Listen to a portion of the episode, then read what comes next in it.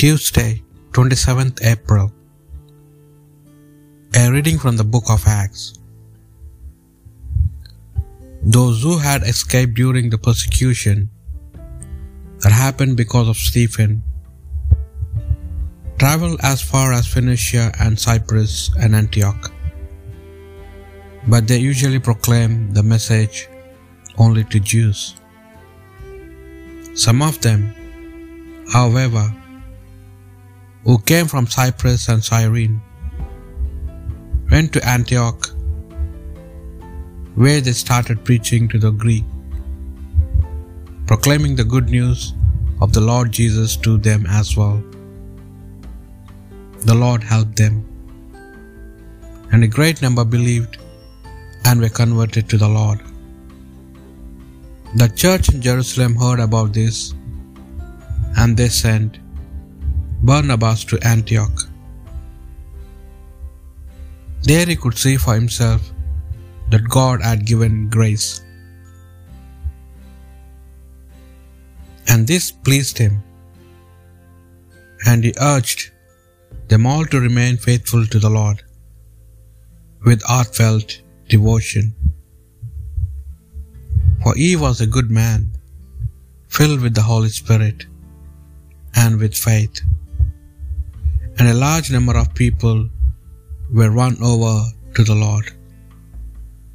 Barnabas then left for Tarsus to look for Saul, and when he found him, he brought him to Antioch. As things turned out, they were to live together in the church a whole year, instructing a large number of people. It was at Antioch that disciples were first called Christians. The word of the Lord. Oh, praise the Lord, all you nations, on the holy mountain in his city, cherished by the Lord. The Lord prefers the gates of Zion to all Jacob's dwelling. Of you are told glorious things, O city of God. O praise the Lord, all you nations. Babylon and Egypt I will count. Among those who know me, Philistia, Tyre, Ethiopia, these will be our children, and Zion shall be called mother, for all shall be her children. O praise the Lord, all you nations. It is He, the Lord Most High, who gives each his place.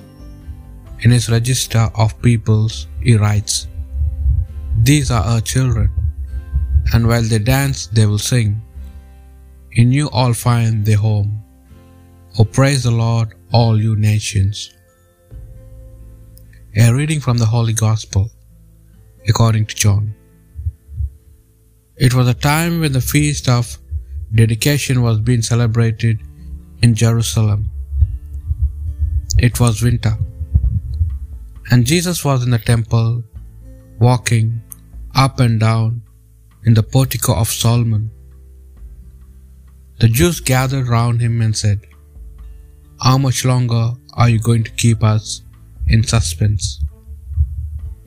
If you are the Christ, tell us plainly. Jesus replied, I have told you, but you do not believe. The works I do in my Father's names are my witness, but you do not believe, because you are no sheep of mine. The sheep that belong to me listens to my voice. I know them and they follow me. I give them eternal life.